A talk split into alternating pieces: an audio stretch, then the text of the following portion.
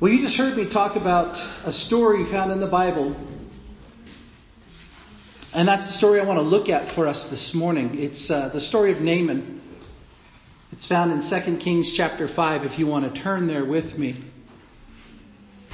And we're going to take a, a we, are going to take go ahead and take the, the time to read through this because you need to get a sense of who the different characters are in this story. We're going to look a little bit at each of the characters' lives and each of their responses and how they uh, how they interacted with one another. Um, so let's go ahead and turn to 2 Kings chapter 5, and we're going to be reading pretty much the entire chapter. Naaman, commander of the army of the king of Syria, was a great man with his master and in high favor because of, by him the Lord had given victory to Syria. He was a mighty man of valor, but he was a leper. Now the Syrians on one of their raids had carried off a little girl from the land of Israel, and she worked in the service of Naaman's wife. She said to her mistress, Oh, I would that my Lord were with the prophet who is in Samaria. He would cure him of his leprosy. So Naaman went in and told his Lord, Thus and so spoke the girl from the land of Israel. And the king of Israel said, Well, go now, and I will send a letter to the king of Israel. So Naaman went, taking with him ten talents of silver, six thousand shekels of gold, and ten changes of clothing. And he brought the letter to the king of Israel, which read, When this letter reaches you, know that I have sent to you Naaman, my servant, that you may cure him of his leprosy. And when the king of Israel read the letter, he tore his clothes and he said, Am I God to kill and to make alive that this man sends word to me to cure a man of his leprosy? Only consider and see how he is seeking a quarrel with me. But when Elisha, the man of God, heard that the king of Israel had torn his clothes, he sent to the king saying, Why have you torn your clothes? Let him come now to me that he may know that there is a prophet in Israel. So Naaman came with his horses and chariots and stood at the door of Elisha's house. And Elisha sent a messenger to him, saying, Go and wash in the Jordan seven times, and your flesh shall be restored, and you shall be clean. But Naaman was angry and went away, saying, Behold, I thought that he would surely come out to me and stand and call upon the name of the Lord his God and wave his hand over the place and cure the leper. Are not Abana and Pharpar, the rivers of Damascus, better than all the waters of Israel? Could I not wash in them and be clean? And so he turned and he went away in a rage. But his servants came near and they said to him, My father, it is a great word the prophet has spoken to you. Will you not do it? Has, has he actually said to you, wash and be clean? So Naaman went down and dipped himself seven times in the Jordan, according to the word of the man of God. And his flesh was restored like the flesh of a little child, and he was clean. Then he returned to the man of God, and he and all his company. And he came and he stood before him, and he said, Behold, I know that there is no God in all the earth but in Israel. So now, uh, ex- excuse me, so accept now a present from your servant. But he said, and this is Elisha saying, As the Lord lives before whom I stand, I will receive none. And Naaman urged Elisha to take it, but he refused. Then Naaman said, If not, please let there be given to your servant two mule loads of earth. For from now on your servant will not offer burnt offering or sacrifice to any God but the Lord. In this matter may the Lord pardon your servant. When my master goes into the house of Rimmon to worship there, leaning on my arm, and I bow myself in the house of Rimmon, when I bow myself in the house of Rimmon, the Lord pardon your servant in this matter. Elisha said to him, Go in peace. But when Naaman had gone from him a short distance, Gehazi, the servant of Elisha, the man of God, said, uh, See, my master has spared this Naaman the Syrian and is not, in not accepting from him his hand what he brought. As the Lord lives, I will run after him and I will get something from him. And so Gehazi followed Naaman. And when Naaman saw someone running after him, he got down from the chariot to meet him and he said, is all well? And Gehazi said, All is well. My master has sent me to say, There have just now come to me from the hill country of Ephraim two young men of the sons of the prophets. Please give them a talent of silver and two changes of clothing. And Naaman said, Be pleased to accept two talents. And he urged him and tied up two talents of silver in two bags with two changes of clothing and laid them on two of his servants. And they carried them before Gehazi. And when Gehazi came to the hill, he took them from their hand and put them in the house. And he sent the men away, and they departed. He went in and he stood before his master. And Elisha said to him, Where have you been, Gehazi? And Gehazi said, oh, Your servant went nowhere. But he said to him, Did not my heart go when the man turned from his chariot to meet you? Was it a time to accept money and garments, olive orchards and vineyards, sheep and oxen, male servants and female servants? Therefore, the leprosy of Naaman shall cling to you and to your descendants forever. So he went out from his presence, a leper, like snow. It's a really interesting story. And, and if you take the time to study it, there's some nuance there that you don't get by reading it, but if you can study it, you learn. Number one, leprosy, as I told in the children's thing, leprosy was cancer for all intents and purposes. I mean, it was a decaying of the physical body. Um, we don't know exactly whether it was leprosy or some other thing, but it was something that was considered completely unclean. And in, in, in, in uh, according to Levitical law, the, the, the person suffering from leprosy had to be totally separated from their community. They had to announce if they were in public, I am unclean, I am, and stay away from me. So they're basically ostracized. They are separated from the rest of the community. Now, in the Syrian culture, apparently that wasn't the case because here we have this commander of the Syrian, army who comes down with leprosy and he's not ostracized by his community. He's actually kept still in his position and he's working and there, it's unfortunate that he's got this disease, but it's not a, not a situation where he's being ostracized. As a matter of fact, the king of Syria says, hey, well, let's do whatever we can, make you, get you well. If there's a chance, let's make this happen. And so this guy Naaman, who is held in high esteem, it says, because he effected a great victory for the king of Syria, is given um, an opportunity to get well. Now, I'm going to refer back to this great victory thing in just a second, but I want to move on, uh, first of all, to the king in Israel.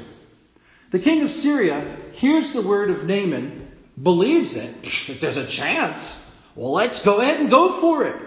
Obviously, we can't do anything for you. Maybe the Israelites' God has power that we're not aware of. And so he sends him with a lot of money and a lot of gifts. I mean, it said there was uh, the, the, the silver. If you bring it into today's uh, vernacular, that's 750 pounds of silver. If you look at the gold, it's 150 pounds of gold. Now, today's prices, I looked it up this morning, today's prices for an ounce of gold, 1500 and change. How many ounces are in a pound? 16. Multiply 16 times 1500, approximately 24 to 25,000 dollars for one pound. There were 24 pounds of gold. Ha! That's a lot of money. And the king was giving this as a gift for the chance that his dear and trusted person could be brought to full health. So this wasn't just this little thing. This was huge. This was huge. Now, look at the response of the king of Israel. So Naaman goes in and brings a letter to the king of Israel, verse 6. And when the letter is read, it says this When this letter reaches you, know that I have sent to you Naaman my servant, that you may cure him of his leprosy. When the king read the letter, he tears his clothes and he says, What am I, God? What am I supposed to do about this? Now, I will point you to another king in another time named Hezekiah who got a similar letter, only it was a letter of threat against him and his, his nation. And it says that he went into the tabernacle and he laid the letter out before God and he said, Oh God, I don't know what to do with this. Please God, help us. And God rescued. But this God, this guy, this king, his initial response is, what am I supposed to do with this? Ah, he's seeking some way to, to attack us. He's looking for a quarrel so that he can take us and kill us. And I was like, I don't understand that. So I did a little bit of research about this king. His name is Jehoram. His brother's name was Ahaziah. His father and mother were Ahab and Jezebel. So Ahab and Jezebel fathered two boys, maybe even more, but we only know of two. One is Ahaziah, apparently the older of the two, because when Ahab dies in battle, Ahaziah takes over as king. And then when Ahaziah dies, he doesn't have any children, so it falls to the next in line in the royal lineage, and that's Jehoram. So Jehoram now is over, over Israel. So his, his training his spiritual training was not God worship. His spiritual training was Baal worship. And the thing that's interesting about the connection between Naaman and Jehoram, the king of Israel, is it's not in the Bible, but it is in Midrash teaching, it is in the teachings of the rabbis that this statement in the very first part of chapter 5 where it says Naaman, the commander of the army of the king of Syria, was a great man with his master, the king, and held in high favor because by Naaman the Lord had given victory to Syria.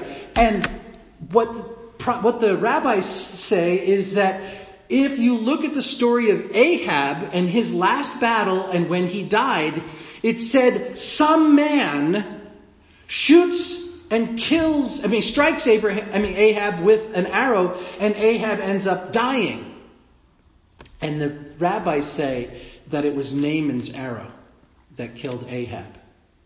And then Naaman is then raised up to this position of leader of the, of the captain, commander of the army under the king of Syria, and he actually walks in during the time of formal uh, worship every every quarter or year or half year, whenever they do it. And he actually is there with the king, and the king is resting his hand on, on the command on Naaman's arm as he goes before the altar of their God, and they bow down.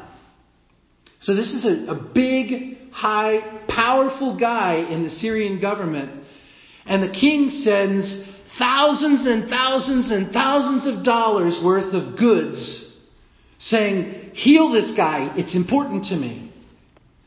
And the king's got this attitude like, what am I supposed to do about this? And Elisha hears about it. And what does he say? Elisha says, Why have you torn your clothes? Let him come now to me and he can know that there is a prophet in Israel. And that bothered me, quite honestly. Because I would have wanted Elisha to say, let him know that there is a God in Israel. But he didn't. He said, let him know that there's a prophet in Israel. And I think, I, I don't think it was a, it was a snub. I don't think it was a, uh, any, anything to kind of, to, to, to jab at Jehoram. I think what he was saying was, let Naaman know that there is someone in this nation who truly trusts in and believes in the word of God. Since you don't, king. And it's not a, it wasn't being mean spirited. He was just saying, there is still the hope of God in this nation. Because I trust in God and I, I have seen God work in my life. So send him to me and God can heal him. So that's what happens. So then Naaman, this huge, big shot guy coming with his 750 pounds of silver and 150 pounds of, of gold and the 10 beautiful ornate garments with all of the servants carrying everything and all of the animals and the entourage and they show up at the hut of Elisha. And Elisha turns to Gehazi, his servant. He says, Go tell him to go dip in the Jordan. He doesn't even come out and talk to him. He just says, Go tell him to go dip in the Jordan. He'll be fine. So go, Gehazi goes out and says, My master said to go tell you to go dip in the Jordan seven times so you'll be fine. Okay, bye bye. And he leaves. And Naaman's like, Do they know who I am? What is this? And he just angry, furious, and starts walking off. Now his servants are pretty bold because they're talking to this big shot guy, and they go, um, "Sir, um, if he'd asked you to do something really big and powerful, you did it, right?" Yes. Well, he gave you something very simple to do, but why aren't you willing to try it? And Naaman sat back and thought about it and went, but okay, yeah, I see the sense in that. And he had to humble himself. And what I see there, for me, what I see there is you can't burst into God and say, I'm worth your time, so do something for me. God's like, no. You, you got it backwards. You, you, you, you want to try that again? Come to me with the right attitude. And I think that's exactly what was going on here. Elisha, under, I believe, the leadership of the Holy Spirit of God, said, Oh, we're going to bring healing to you, but not under your terms. I don't care about your riches. I don't care about your wealth. I don't care about your pomp. I don't care about all of the fabulous, glorious. That's nothing. I can do that instantaneously, but we're going to do it a little bit ceremoniously. Go dip in the water seven times and you'll be fine. So he does. Now, I've heard different stories from different teachers and different preachers. Did he dip in the first time and when he comes out it's a little bit better and then he goes in, it's a little bit better, it's a little bit, or did he go in six times and nothing happened?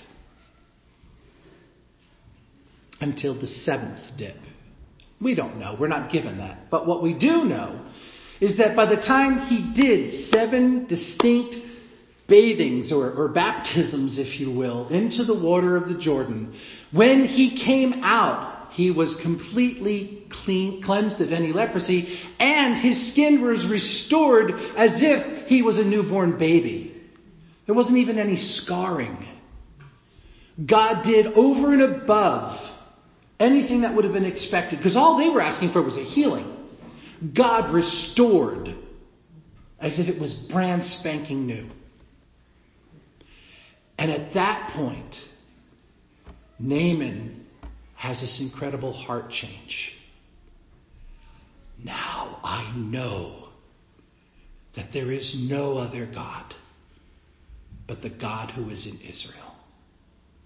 That's a powerful, powerful statement. Someone who has served Baal and Ashtoreth his entire life, whose whole culture, who is part of the ceremonial pageantry worship of the government, now makes a public statement that I know there is no other God but the God of Elisha, the God of Israel. And it's interesting. I, it, I don't think I've ever seen it any place else in the Bible or any other writings that, I, that he says, "Can I have some dirt? Because I want to actually stand on God's soil." as I worship. I want to I want to set up an altar while I'm standing on the soil of the nation of Israel. Because if you think about it back then, the culture back then, they truly believed in geographical or regional gods. They didn't see universal God over all things. They saw God over this area. So in his poor spiritual formation, he sees, well, this is the God of this area. I want to take this area with me so I can always have this God with me. So he asks for two mule loads, or two loads to be put on his mules to take back. But what we see there is his heart's intention is he wants to serve the true God with everything that he has, even to the point of having to, if, if it meant having to come back to Israel, he's just going to make it convenient for him to be able to worship and pray regularly to this God. And he said, but then he says, but there is one thing. Because it's nothing I can control. It's because of who I am in my government and who I am in relation to my king. This is one thing I can't get out of, no matter what. I couldn't explain to them that I can't get out of this ceremonial thing, but no, my heart's not in it. Know that I'm not playing games here, and please ask your God to pardon me. Now, we're not told, and some scholars said, well, he never really said he would pardon him. He just said go. Eh. I think God looked at the heart of Naaman and saw that there was indeed a, a heart change where Naaman was 100% committed to the God of Israel. And he said, but please forgive me in this one area where I have no control. It's going to look on the outside like I'm worshiping, but I'm not. It's going to look like from the outside because I have to bow down because I have to support the king, but I'm not. Believe me, my heart is not bowing down to that false God anymore. I'm serving the only true God and I believe it. But please forgive this one and I ask your God to forgive me in this one area. And it's not, it's addressed. I mean, it's not addressed, but it's, it's, it's just laid to rest. Just go. It's, just go. It's fine. And then Naaman's leaving, and the thing that makes me so sick is this guy Gehazi. This whole story could have ended right there, and it would have been great. Would have been, yay, God! Good job, God! Hallelujah! You did a great thing. You, you changed the heart of a man. You brought healing. You brought fame to your name. Yay, God! But this person who is part of the workings of God on a daily basis, seeing powerful things happening all the time, side by side, literally serving the man who, through whom God is doing miraculous things, and he's got this heart issue. Now remember what I said. 750 pounds of silver. And he asks for 300, was it 300 pounds? No. Said 150 pounds, because he asked for two talents. There were 10 talents, 750 divided by 10, 75 pounds each. He asked for two, so he gets 150 pounds of silver. Don't do that. You can do the math on your own. And then he asked for two, two uh, garments. And the thing that's so crazy is they, they, they're so big and so bulky, so heavy, everything. It literally takes servants to carry all of this stuff. But he stops short. He says, oh, okay, don't come any farther. Uh, let's get this in the house real quick. I don't want, I don't want Elisha to know about this. I gotta hide this. I don't know what he was thinking. I mean, where was he gonna hide it? I mean, we're not told that they had any kind of a building or a dwelling. I can imagine that they had something to keep them out of the weather, but it certainly wasn't a palace. It didn't have a lot of closets. How in the world did he think he was going to hide 150 pounds of silver in two glorious ornate outfits? Shove them under his cot? Stuff them in his duffel bag? But he wasn't thinking that far ahead. He had just gotten the temptation in his eyes for the things. And he had to have them. And then he goes and he lies about it. My master has sent me because there's a need among the prophets of God.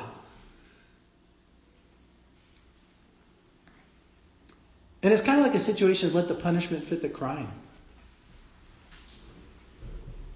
And God ordains that Gehazi now will carry this leprosy, but in his culture, he's now ostracized forever. He's an outsider in his culture. He can no longer be part of the culture. And the curse extends to his children. And I, I don't like that. I wish that that part wasn't in the Bible, but it is.